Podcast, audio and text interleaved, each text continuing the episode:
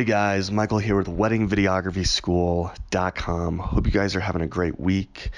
I know I am. It's uh, it's an early Saturday morning as I record this. I'm uh, on the road again. I'm in Vail, Colorado for a wedding uh, that I'm actually shooting today, and uh, this is going to be an interesting one because I'm doing this one by myself, which isn't terribly uncommon, although I've started hiring assistants um, for my my basically the last five or so weddings that I've done. Um, it just makes life so much easier. Um, but today, uh, I don't have an assistant, and uh, it's going to be a little bit crazy of a timeline. In particular, the setup time for the ceremony is going to be uh, pretty short. I only have a half hour to get in, set up, um, and start rolling on this ceremony. So, um, and actually, we're going to talk about uh, a little bit about ceremonies today. Um, we got I got a question from somebody in my inbox that I wanted to answer, but uh, yeah, uh, it's been a busy season so far. Um, I'm shooting about two weddings a week, and so uh, I haven't had a lot of time to record a new uh, podcast and and get that out. And I've been feeling pretty guilty about it, so I decided to wake up early this morning and uh, knock that out. Um, before we get started with the podcast, I just want to let you know that uh, my contract that I use for wedding videography, I finally have that up on the website. Um, this is my actual contract that I actually just had my attorney review um, just a few weeks ago. Um, so you can head over to weddingvideographyschool.com slash contract or just wedding videography school and look under the resources tab for that. Um, I'm charging uh, a little bit of money for this contract. It's $49. And the reason that I'm doing that is because, you, you know, some of you guys are probably thinking, well, you had that other contract available for free or whatever um, for a little while. And I, I did.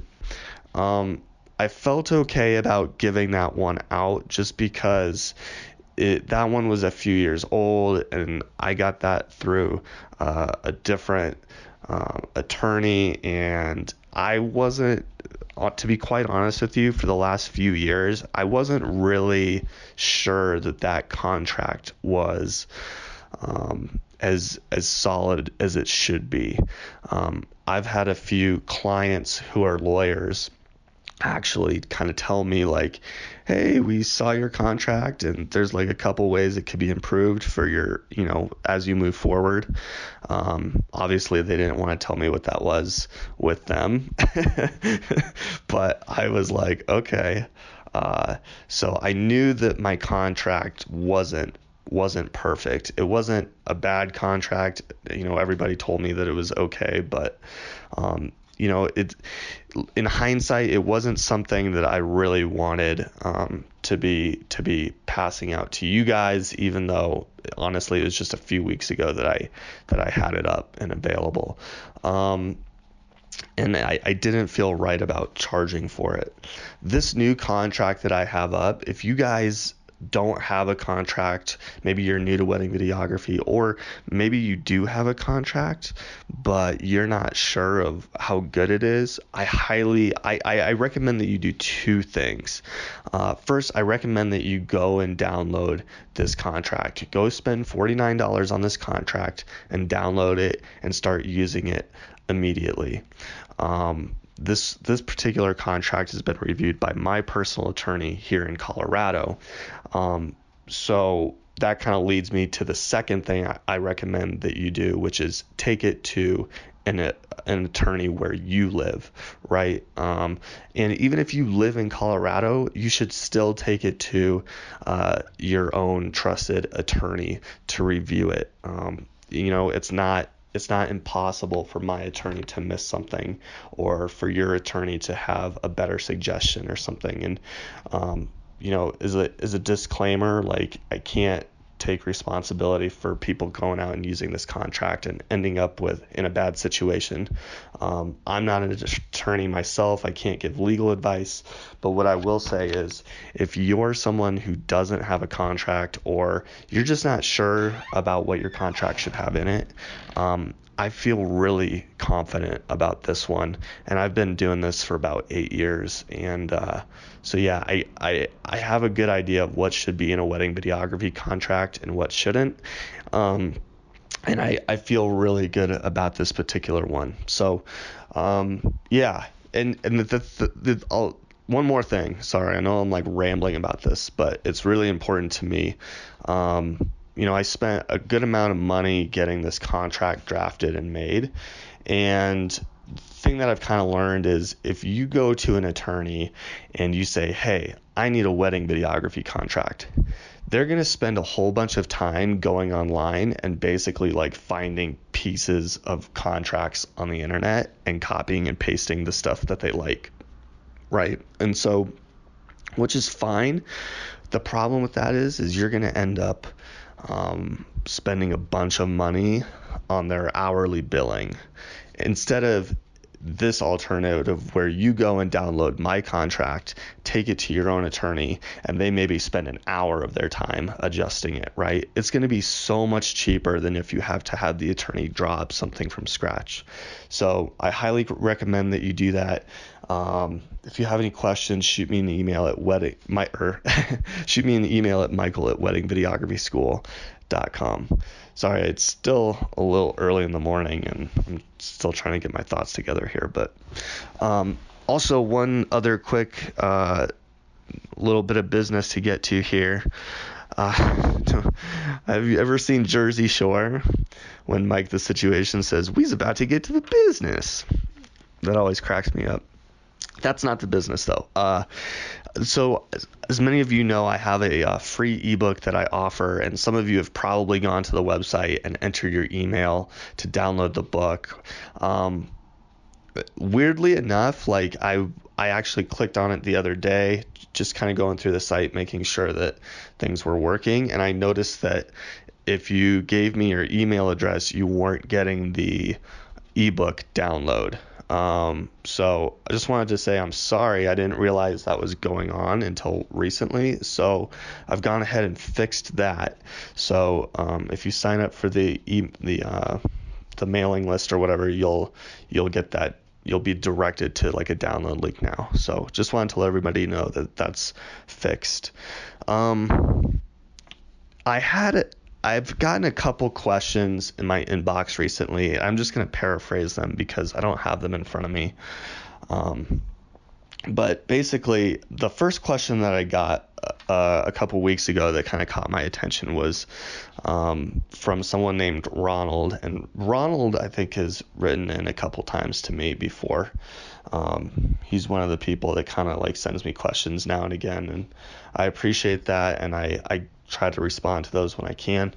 Um, and Ronald basically was in a situation where he recorded, I believe it was toasts or something. I don't think it was ceremony. I think it was toasts. And he said that the person giving the toast was kind of like moving back and forth. And he was using like an H4n recorder, which isn't really that great for toasts. Um, and I, I don't know if he was using the external part of the recorder or if he was hooked into the DJ sound, but uh, it doesn't really matter um, for what I want to get at. Um, he basically asked me, you know, like, I've got this audio that I need to fix. And the way he described it, I, I just thought, I don't think this audio is going to be really fixable. And it kind of led me to this thought about how important it is to get things right on the shoot day. A lot of people dread editing and they actually like going out and shooting weddings. I I'm actually kind of more the opposite, right? I wouldn't say I dread shoot days, but I know how crucial it is to get everything right when you're recording. So when you're recording video, you want to have great framing, great exposure, um, great focus, uh, you know, you want your white balance to be to be correct. Um, when you are recording audio, you want the best sound that you can get possible, right? So, um, a lot of people do this thing where they're like, oh, I'll fix it in the edit, right? They kind of have this mentality where ah, things don't have to be perfect. I'll fix it in the edit. And if you're doing that, you're doing two things. One is you're not you're not shooting correctly. Um, and number two, you're giving yourself a ton of extra work to do in post, and that's that's going to slow you down, right? You're not going to be able to deliver your products quick enough. You're not going to be able to, um, you know, move through your your projects fast enough to take on more and more weddings, uh, and so your business isn't really going to grow, right? If you if you're taking three months to edit a project um, because you have to go in and fix every little shot and every little piece of audio, then you're not you're not doing things right on the shoot day. And for me, I you know I get stressed out on shoot days. Um, part of the reason why I'm up this early is because I don't think I would have really been able to sleep much longer anyway, right? Um, I was supposed to get up at seven. I got up at six, just because you know I don't think you know, whenever I got a big shoot, I'm just like kind of anxious, kind of nervous, kind of whatever about it because I know that it's super important that today I focus and get everything as close to perfect in camera and in my audio recorders as possible. So when you guys are, you know, going out to shoot, just keep that in the back of your mind, um, or keep it in the forefront of your mind, I guess, that you, you want everything to be as perfect as it can be in camera so that when you get into post, you're not going to be sitting there forever having to fix everything.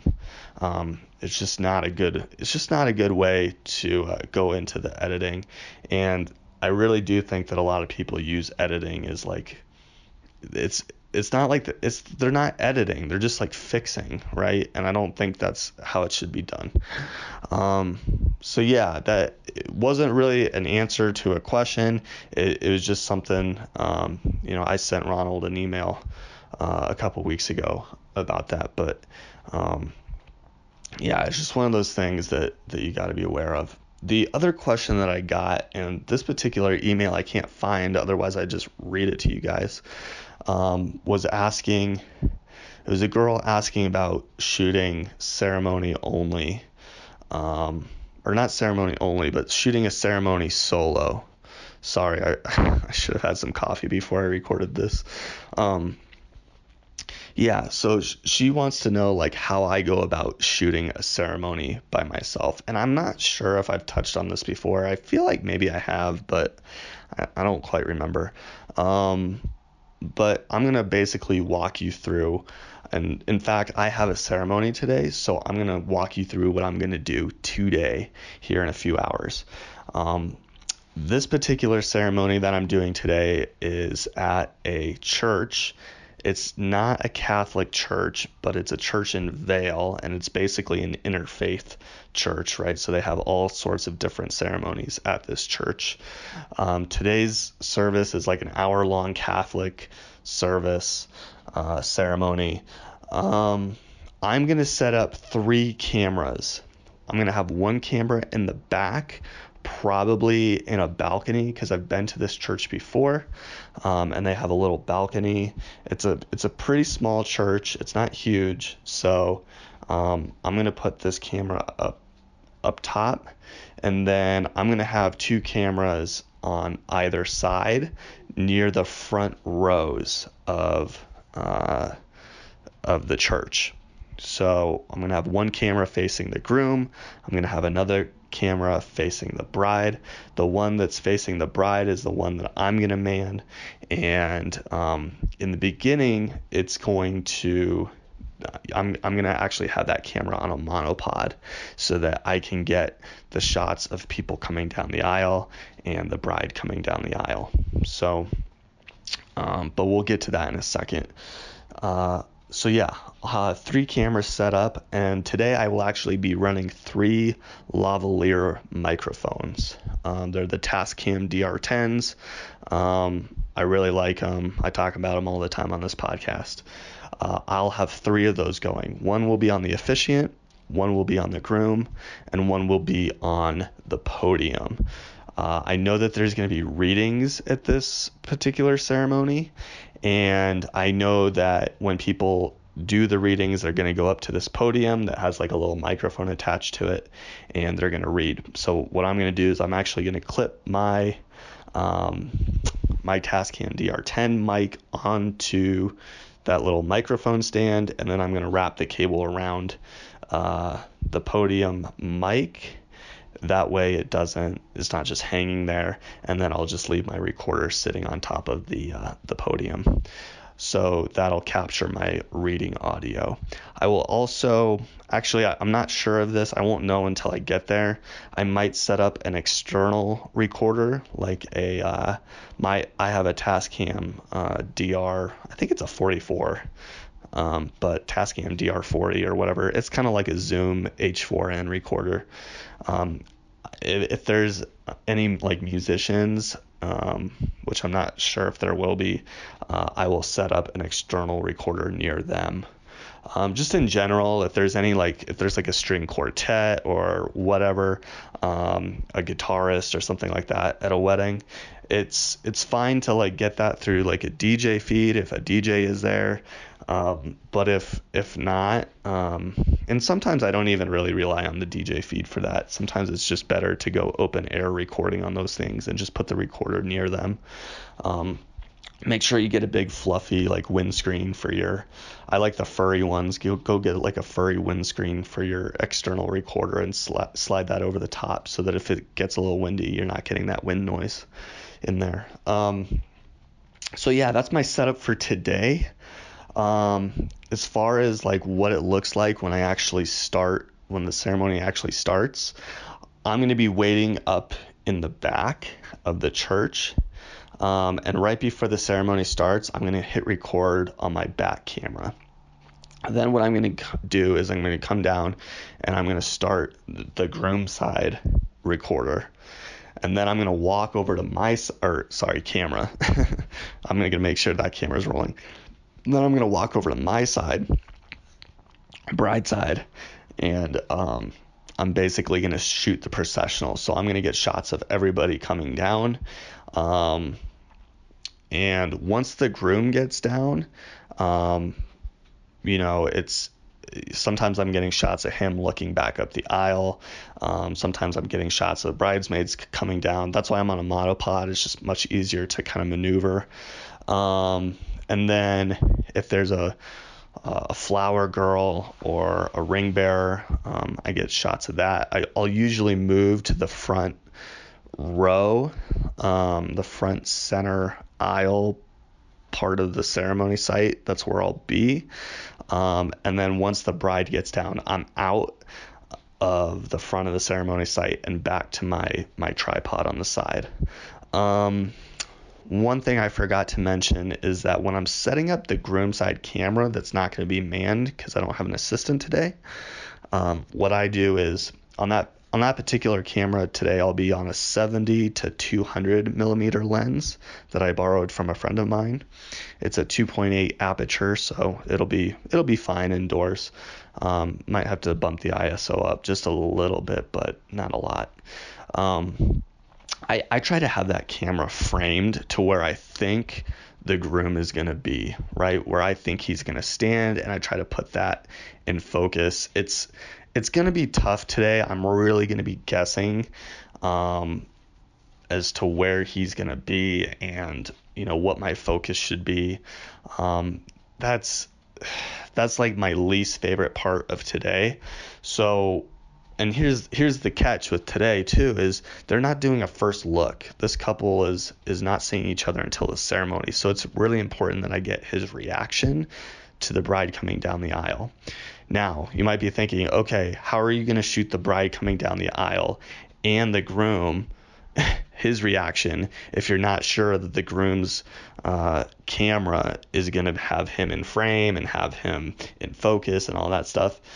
is a fantastic question. So, what I usually try to do is when she first comes in, when the bride is first walking down that aisle, I try to get like two or three seconds of his face and I just really hope that he's um, smiling or something that looks like he's reacting to the bride, right?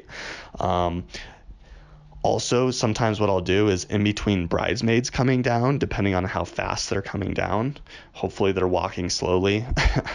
um, I will sh- I will try to shoot his reaction to bridesmaids coming down because sometimes he'll be smiling or he'll already be kind of getting emotional, right? So that's usually a pretty good opportunity to to nail that stuff. Um, and yes, is it his his actual reaction to the bride. Sometimes, sometimes not. Um, but you know, when you're shooting by yourself, you just kind of got to go with it. And I I've done this before, and none of my clients have ever come back and been like, "Hey, that wasn't his." real reaction or what like nobody ever ever says anything about it so um, sometimes you got to fib a little bit in the edit in order to make it work because um, I know a lot of my brides ask me for the reaction of the groom. That's one of the things they want is the reaction of the groom as they come down the aisle. So, um, and I think even brides that don't ask for that, I think they they secretly want it. They just may not want to like tell me that they want that. So, um, that's how I do the ceremony. So, um, if you have any questions, shoot me an email at michael at weddingvideographyschool.com. Uh, if you like this podcast, if it was helpful, please go to iTunes, review it, subscribe to it, um, and yeah, let me let me know what you think. Um, I'm like I said, this is a crazy time of year for me, so I'm gonna try to make as many pods as possible and get them uploaded as quick as I can. But um, yeah, it's just uh, it's just that time of year. So bear with me.